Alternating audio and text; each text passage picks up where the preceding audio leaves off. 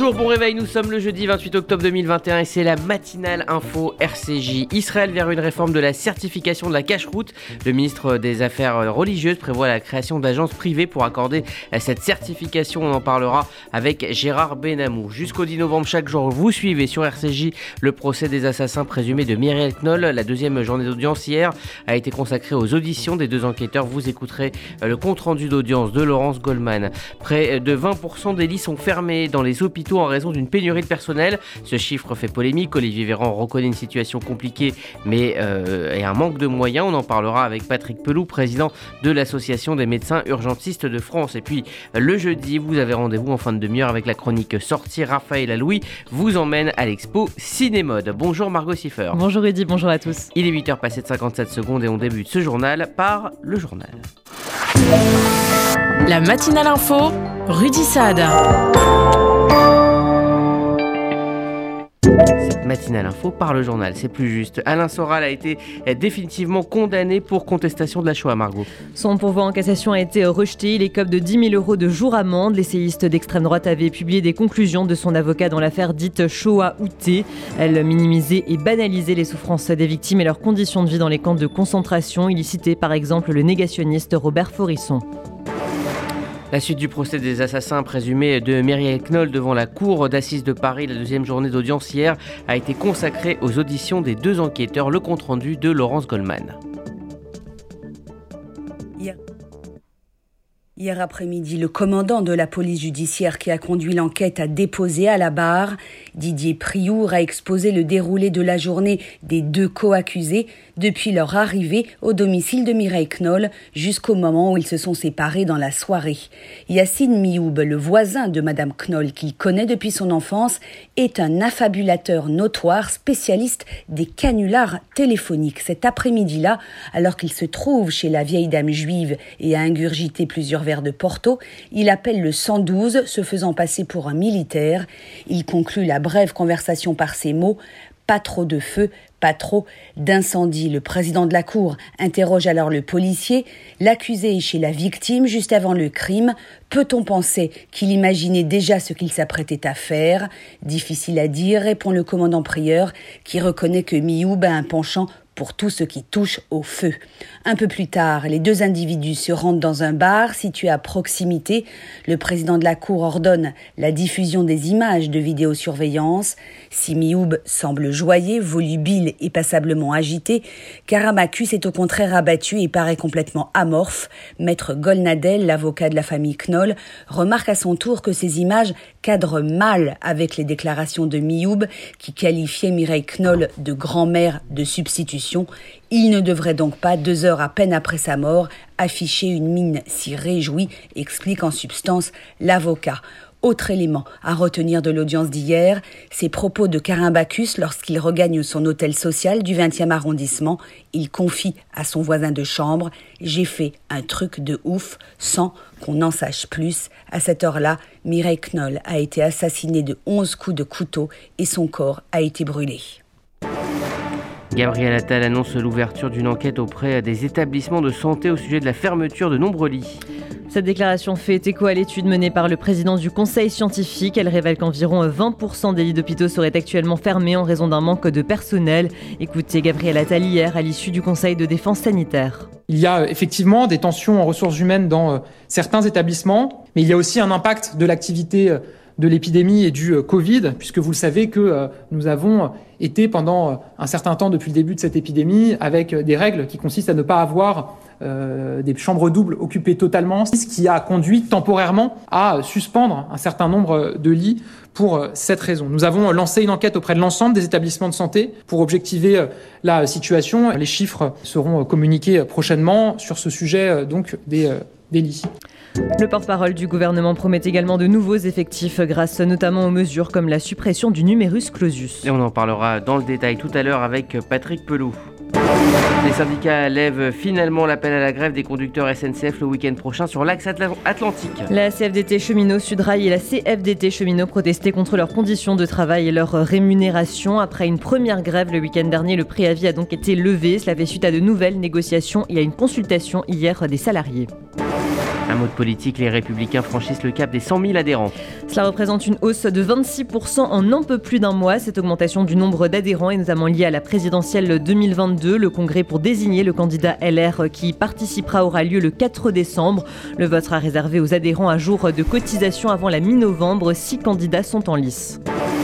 Le ton monte encore d'un cran entre Paris et Londres au sujet de la pêche post-Brexit Didier Caramallo. Dans le débat sur le Brexit, la pêche a toujours joué un grand rôle et c'est encore le cas. Cette fois, ce sont les Français qui menacent d'importantes représailles. Les bateaux britanniques pourront être bannis des six ports français et le saumon fumé écossais serait retiré de nos menus. Tout cela en raison d'une polémique sur le nombre de licences accordées aux pêcheurs français. Cette décision a été prise à l'issue du Conseil des ministres de mercredi. Le porte-parole du gouvernement a évoqué une riposte graduelle. Son homologue britannique a quant à lui déclaré que les menaces de la France sont décevantes et disproportionnées. Si les sanctions étaient appliquées, elles feraient l'objet d'une réponse appropriée et calibrée, je le cite. L'escalade n'en finit donc plus. Cette nuit, le ministère de la Mer a annoncé la verbalisation de deux navires anglais qui pêchaient tombés de Seine. Pour rappel, l'accord post-Brexit conclu fin 2020 prévoit que les pêcheurs européens puissent continuer à travailler dans certaines eaux britanniques à condition de pouvoir prouver qu'ils y pêchaient auparavant. Le problème, c'est que les Français et les Britanniques se disputent sur la nature et l'ampleur des justificatifs à fournir.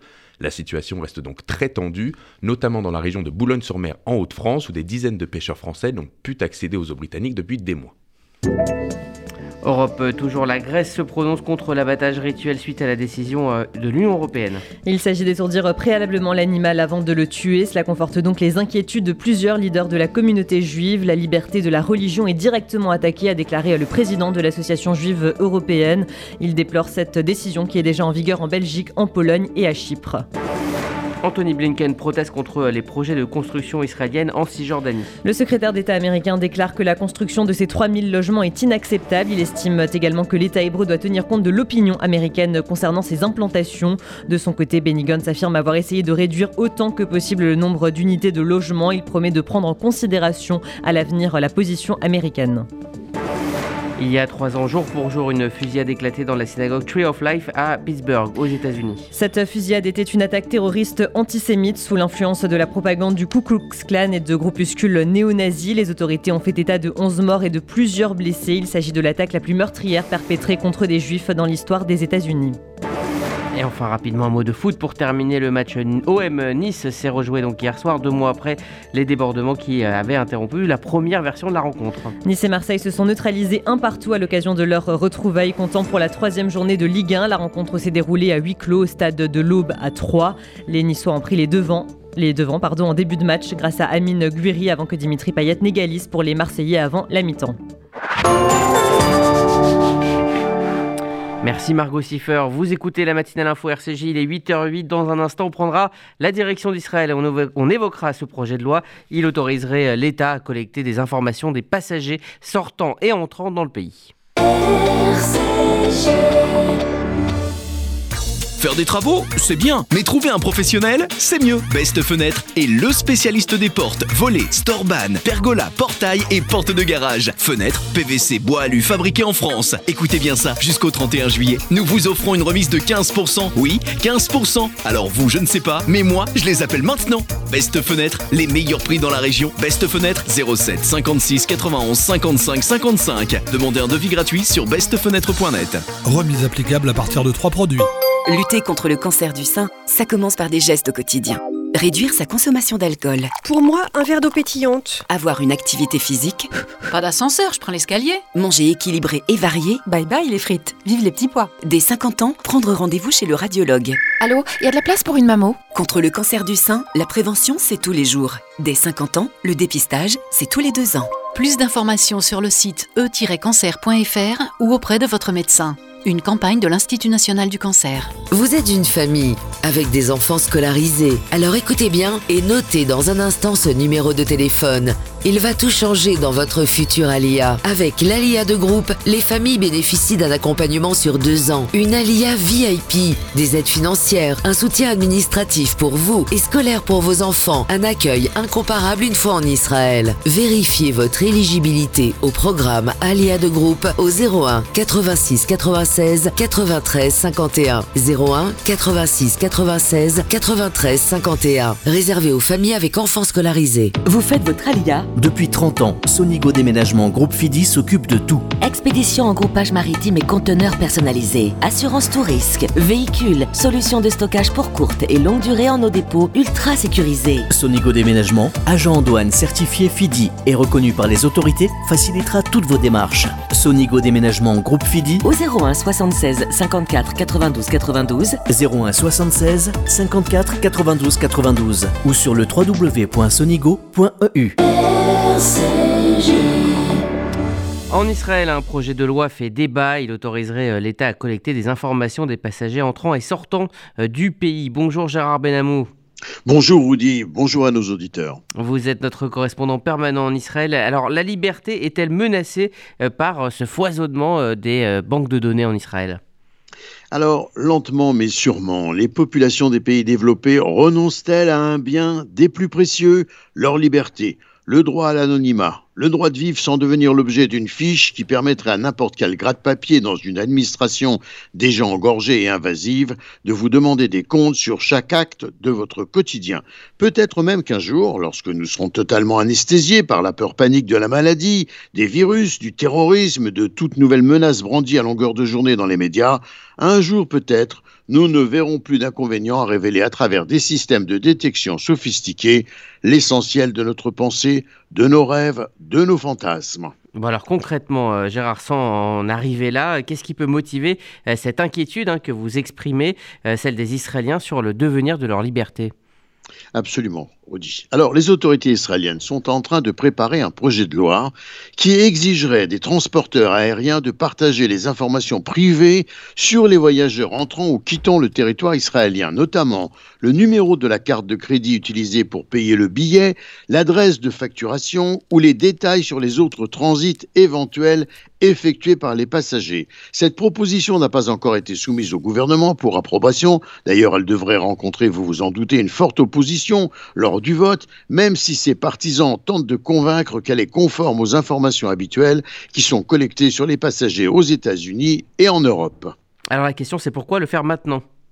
Ce projet de loi en cours a pris un caractère d'urgence récemment pour les autorités avec la pandémie du coronavirus, avance en tout cas des responsables de la Défense. Le texte de la législation est entre les mains du ministère de la Justice, des services de sécurité du Shinbet et du Conseil de sécurité nationale. Alors, quelles seraient euh, les contraintes pour euh, les voyageurs?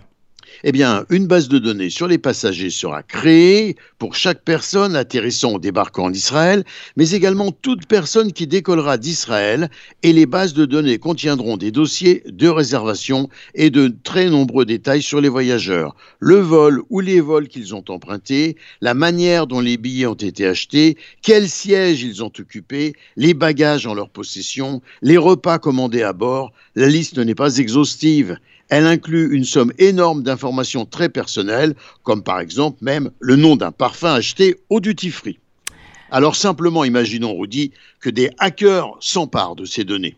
Alors, euh, on va parler de toute autre chose maintenant, de la réforme de la cache-route, qui est un sujet euh, très important, un sujet sociétal euh, en Israël. Eh bien, elle a été approuvée par un panel de la Knesset hier. Oui, c'est une véritable révolution, il faut bien le dire. Cette réforme implique la création d'une série d'agences de certification de cache-route privées qui devront respecter toutefois les normes religieuses établies par le grand rabbinat.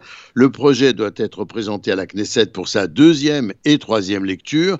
Nous avons brisé le monopole et, euh, pardon, à la Knesset donc pour sa deuxième et troisième lecture, pardon, nous avons brisé le monopole et démocratisé le label de la cache-route désormais exposé à une concurrence saine pour démontrer que personne n'a l'exclusivité sur la religion, a tout simplement commenté la députée Israël Betenou, Yula Malinovski, présidente de la commission.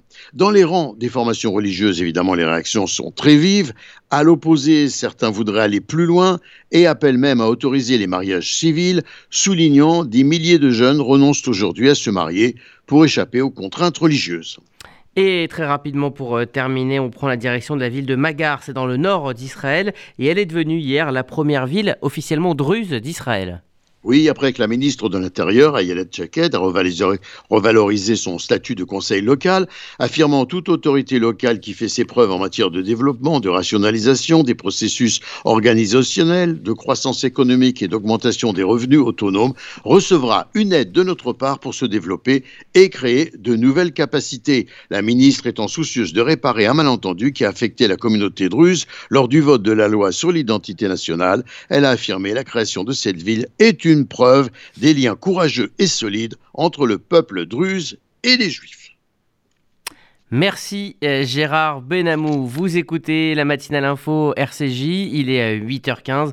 Dans un instant, on s'intéressera à ce chiffre avancé euh, par Jean-François Delfrécy. 20% des lits en France seraient indisponibles dans les hôpitaux à cause d'une pénurie de soignants. On en parle dans un instant avec le président de l'Association des médecins urgentistes de France, Patrick Pelou. RCJ. Regardez votre fenêtre. Vous ne voyez rien? Là, vous avez vu tous ces euros qui passent à travers? Ne laissez plus s'envoler votre argent.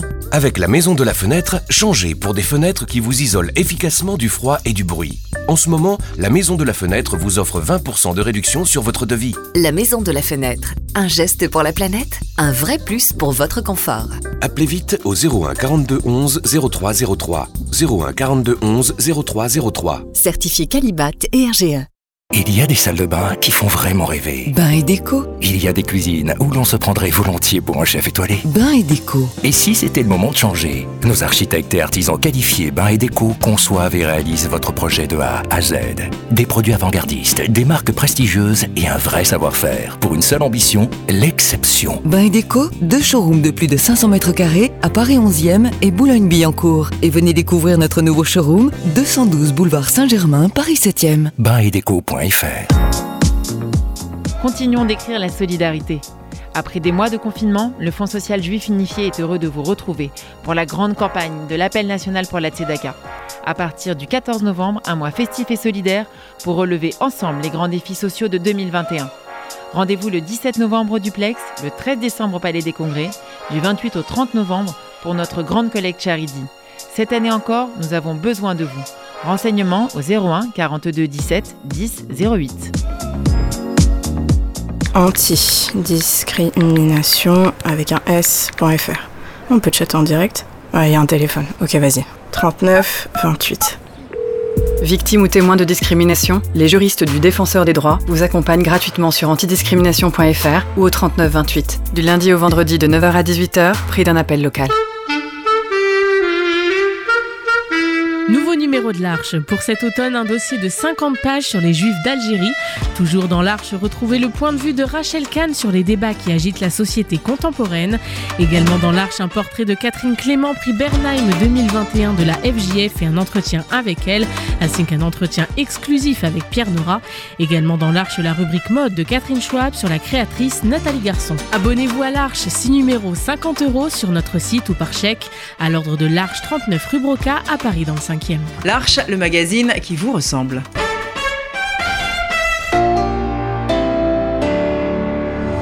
C'est un chiffre qui inquiète le monde hospitalier, mais aussi le gouvernement. 20% des lits seraient fermés à l'hôpital faute de personnel. Fatigue post-Covid, salaire trop bas. Les raisons de cette désertion avec Églantine Delalleux. Un lit sur cinq serait fermé dans les grands hôpitaux publics par manque de personnel. C'est ce que révèle une étude commandée par Jean-François Delfrécy, président du conseil scientifique. 20%, soit 5700 lits d'hospitalisation en moins entre la fin 2019 et la fin 2020. Une situation due à la crise sanitaire, selon Gabriel Attal, porte-parole du gouvernement. Il y a effectivement des tensions en ressources humaines dans euh, certains établissements, mais il y a aussi un impact de l'activité euh, de l'épidémie et du euh, Covid, puisque vous le savez que euh, nous avons été pendant euh, un certain temps depuis le début de cette épidémie avec des règles qui consistent à ne pas avoir des chambres doubles occupées totalement, c'est-à-dire deux patients dans une même chambre pour des raisons évidemment de lutte contre l'épidémie, ce qui a conduit temporairement à suspendre un certain nombre de lits pour cette raison. Une situation compliquée, reconnaît Olivier Véran dans les colonnes de Libération. Le ministre de la Santé tente d'expliquer ces fermetures de lits par une augmentation de l'absentéisme et des démissions du personnel soignant, catalysées par une pandémie qui asphyxie depuis près de deux ans le milieu hospitalier. Entre 2018 et 2021, un peu plus d'un millier d'étudiants infirmiers en formation ont démissionné avant la fin de leurs études. Selon Gabriel Attal, l'état des hôpitaux serait le fruit de plusieurs décennies d'inaction politique. Il y a euh, des décennies pendant lesquelles ce problème s'est amplifié.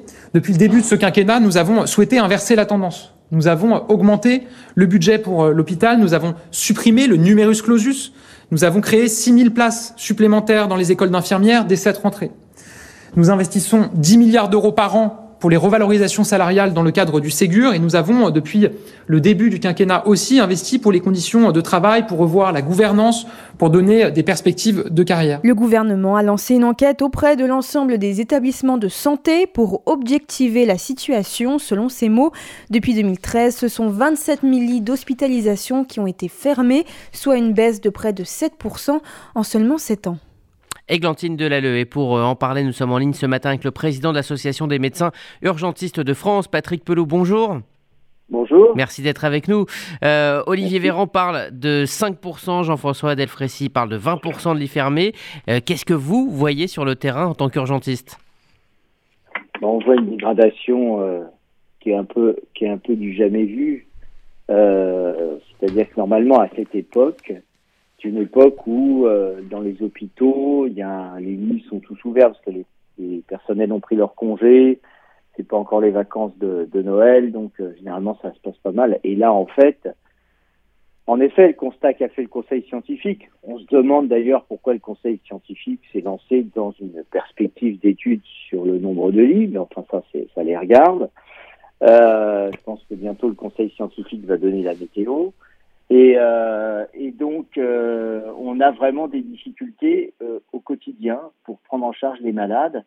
Et puis surtout, il y a le personnel qui part. Alors pourquoi il part? Alors c'est vrai qu'il y a une attractivité financière qui est insuffisante par rapport au monde libéral, ça c'est sûr. Alors par exemple, une infirmière, c'est 1900 euros par mois, un net. Voilà, mais il n'y a pas que ça. Il n'y a pas que ça.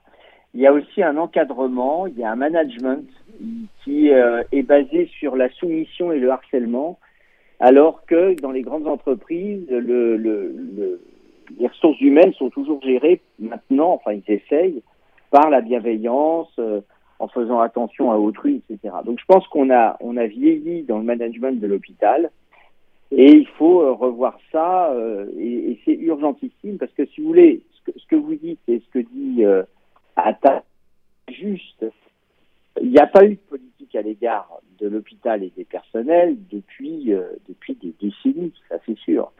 Vous avez eu la loi Bachelot qui est arrivée en 2007 pour, dire l'hôpital est une entreprise, complètement l'antithèse de l'hôpital. Et après, Touraine est arrivée. Au lieu d'abroger la loi Bachelot, elle en a refait une qui dit il faut travailler ensemble, alors que la loi Bachelot disait il faut vous concurrencer. Donc, vous voyez, on, est, on est avec un, des, des, injonctions contradictoires politiques et, et, voilà, et vous récoltez cette catastrophe euh, dans, dans, les ressources humaines et les hôpitaux parce que justement, ça c'est très juste, euh, l'épidémie euh, a, a, vraiment fait beaucoup de mal au, au personnel. Ça a été un déclic pour de, de nombreux soignants? Oui, et puis là aussi, si vous voulez, d'un coup, on s'est retrouvé les héros euh, galvanisé par la foule en mars 2020 avec le célèbre quoi qu'il en coûte du président. Ah, Patrick. L'argent arrive et puis en fait il n'y avait rien du tout quoi. Mmh. Euh, en, en, un mot, euh, quelles seraient pour vous euh, les solutions pour susciter des, de nouvelles vocations? Est-ce que c'est obligatoirement, vous, vous l'avez dit, pas forcément une question de salaire, pas forcément? Je crois qu'on a un peu de mal à s'entendre avec Patrick Pelou. Je crois que la liaison est coupée, quoi qu'il arrive. Euh, nous sommes. Euh, oui, voilà, il y a un petit problème, effectivement. Patrick Pelou, qui est euh, sur le terrain, président de l'Association des médecins urgentistes de France. Merci donc à lui d'avoir. Ah, vous, vous êtes encore là, Patrick Pelou? Oui ça, oui, ça, a coupé. Oui, ça a coupé. Alors, j'avais juste une dernière question. Comment, au-delà même du salaire, susciter de, des vocations et faire revenir des professionnels à l'hôpital? Euh, L'adhésion collective à l'objet, c'est-à-dire qu'à mon avis, il faut vraiment euh, redonner du sens à ce qu'est l'hôpital, redonner du sens et la priorité aux soignants et faire naître de nouveaux modèles qui soient plus dans la démocratie participative et dans l'adhésion collective. Euh, c'est ça qui redonnera du sens. Euh, à l'hôpital d'avoir des, des, des, des, universitaires qui se prennent pour plus important que le pape, plus important que le président de la République, plus important que la Lune. Mhm. Et c'est c'est vraiment c'est vraiment ça qui est qui est difficile. Et c'est et en mettant, je pense qu'il faut il faut doubler euh, le, le les salaires ont été augmentés de 180 euros par mois. Je pense qu'il faut remettre 180 euros par mois d'augmentation dans les salaires euh, pour les personnels. C'est avec ça, mais vraiment, hein, je vous assure, hein, et en changeant la mentalité de gestion du personnel, qu'on arrivera à faire quelque chose. Énorme chantier. Donc merci Patrick Pelou, président de l'Association des médecins urgentistes de France. Merci à vous d'avoir pris le temps de répondre à RCJ ce matin et bonne journée. Vous écoutez la matinale info RCJ, il est 8h25. Vous avez maintenant rendez-vous avec la chronique sortie. Raphaël Aloui vous emmène à l'expo Cinémode. Jean-Paul Gaultier, l'enfant terrible de la mode, a revêtu sa casquette de commissaire. Commissaire d'exposition évidemment. Jusqu'au 16 janvier 2022, il a fait du cinquième étage de la Cinémathèque de Paris son catwalk. Dans Cinémode, le couturier français fait défiler la pelote de sa vie cinématographique. De quoi donner le tournis au fashionista tendance cinéphile, ou le contraire. On aurait tendance à l'oublier, mais le cinéma et la mode sont souvent liés. Tous deux bien en avance sur leur temps, ils influencent le monde et aident à le décrypter sous toutes ses coutures. Succession de tenues emblématiques des films fondateurs de la pop culture de l'homme à la marinière, on traverse l'exposition comme on assiste à un défilé. On est ébahi devant les tenues glamour de Marilyn Monroe, saisi devant les looks androgynes de Marlène Dietrich ou Jane Birkin, on admire la beauté sauvage et naturelle du vestiaire de Bardot et de Brando. Personne en Harley Davidson. Je ne reconnais plus. L'exposition commence par Falbala, film de Jacques Becker. Une découverte majeure dans la vie du jeune couturier qui décide à son visionnage d'en devenir un. Autre découverte fondatrice pour le jeune homme de l'époque, Micheline Prel, héroïne du long métrage et mère de celle qui deviendra par la suite une grande réalisatrice et amie du styliste, Tony Marshall. Disparue l'année passée, cette expo dont elle avait eu l'idée lui est dédiée. En poursuivant la visite, on découvre les icônes de la vie du couturier qui s'est si souvent inspiré du 7e art pour ses collections. On passe par toutes les époques et tous les looks sans jamais passer de mode. On croise Jeanne d'Arc et Barbarella, Catherine Deneuve et les personnages improbables du Rocky Horror Picture Show, sans jamais friser le fashion faux pas. Comme des couches formant le look parfait, les films de la vie de Jean-Paul Gaultier se superposent et nous embarquent pour mieux nous halluciner. Une place de choix est aussi réservée aux hommes de sa vie cinématographique, de William Klein, photographe américain réalisateur du film Qui êtes-vous Polymagou, à Pedro Almodovar, partner in crime récurrent, en passant par Luc Besson, pour qui il conçoit les looks fous du cinquième élément. Le pari de Gauthier, nous faire découvrir les films qui ont fait grandir esthétiquement sa griffe haute couture. Pari réussi, puisqu'on sort de l'expo avec une envie de filer découvrir cette panoplie de films cultes. La chronique sortie de Raphaël Alouis, c'est la fin de cette matinale info RCJ, RCJ. Vous le savez, ça continue euh, sur les applis disponibles sur Apple et Android. Et pour la FM, rendez-vous à 11h avec Pilpoul. Marc Velinski reçoit Olivier Babot pour le nouveau désordre numérique à chez Bûcher Chastel. Très belle journée à toutes et à tous.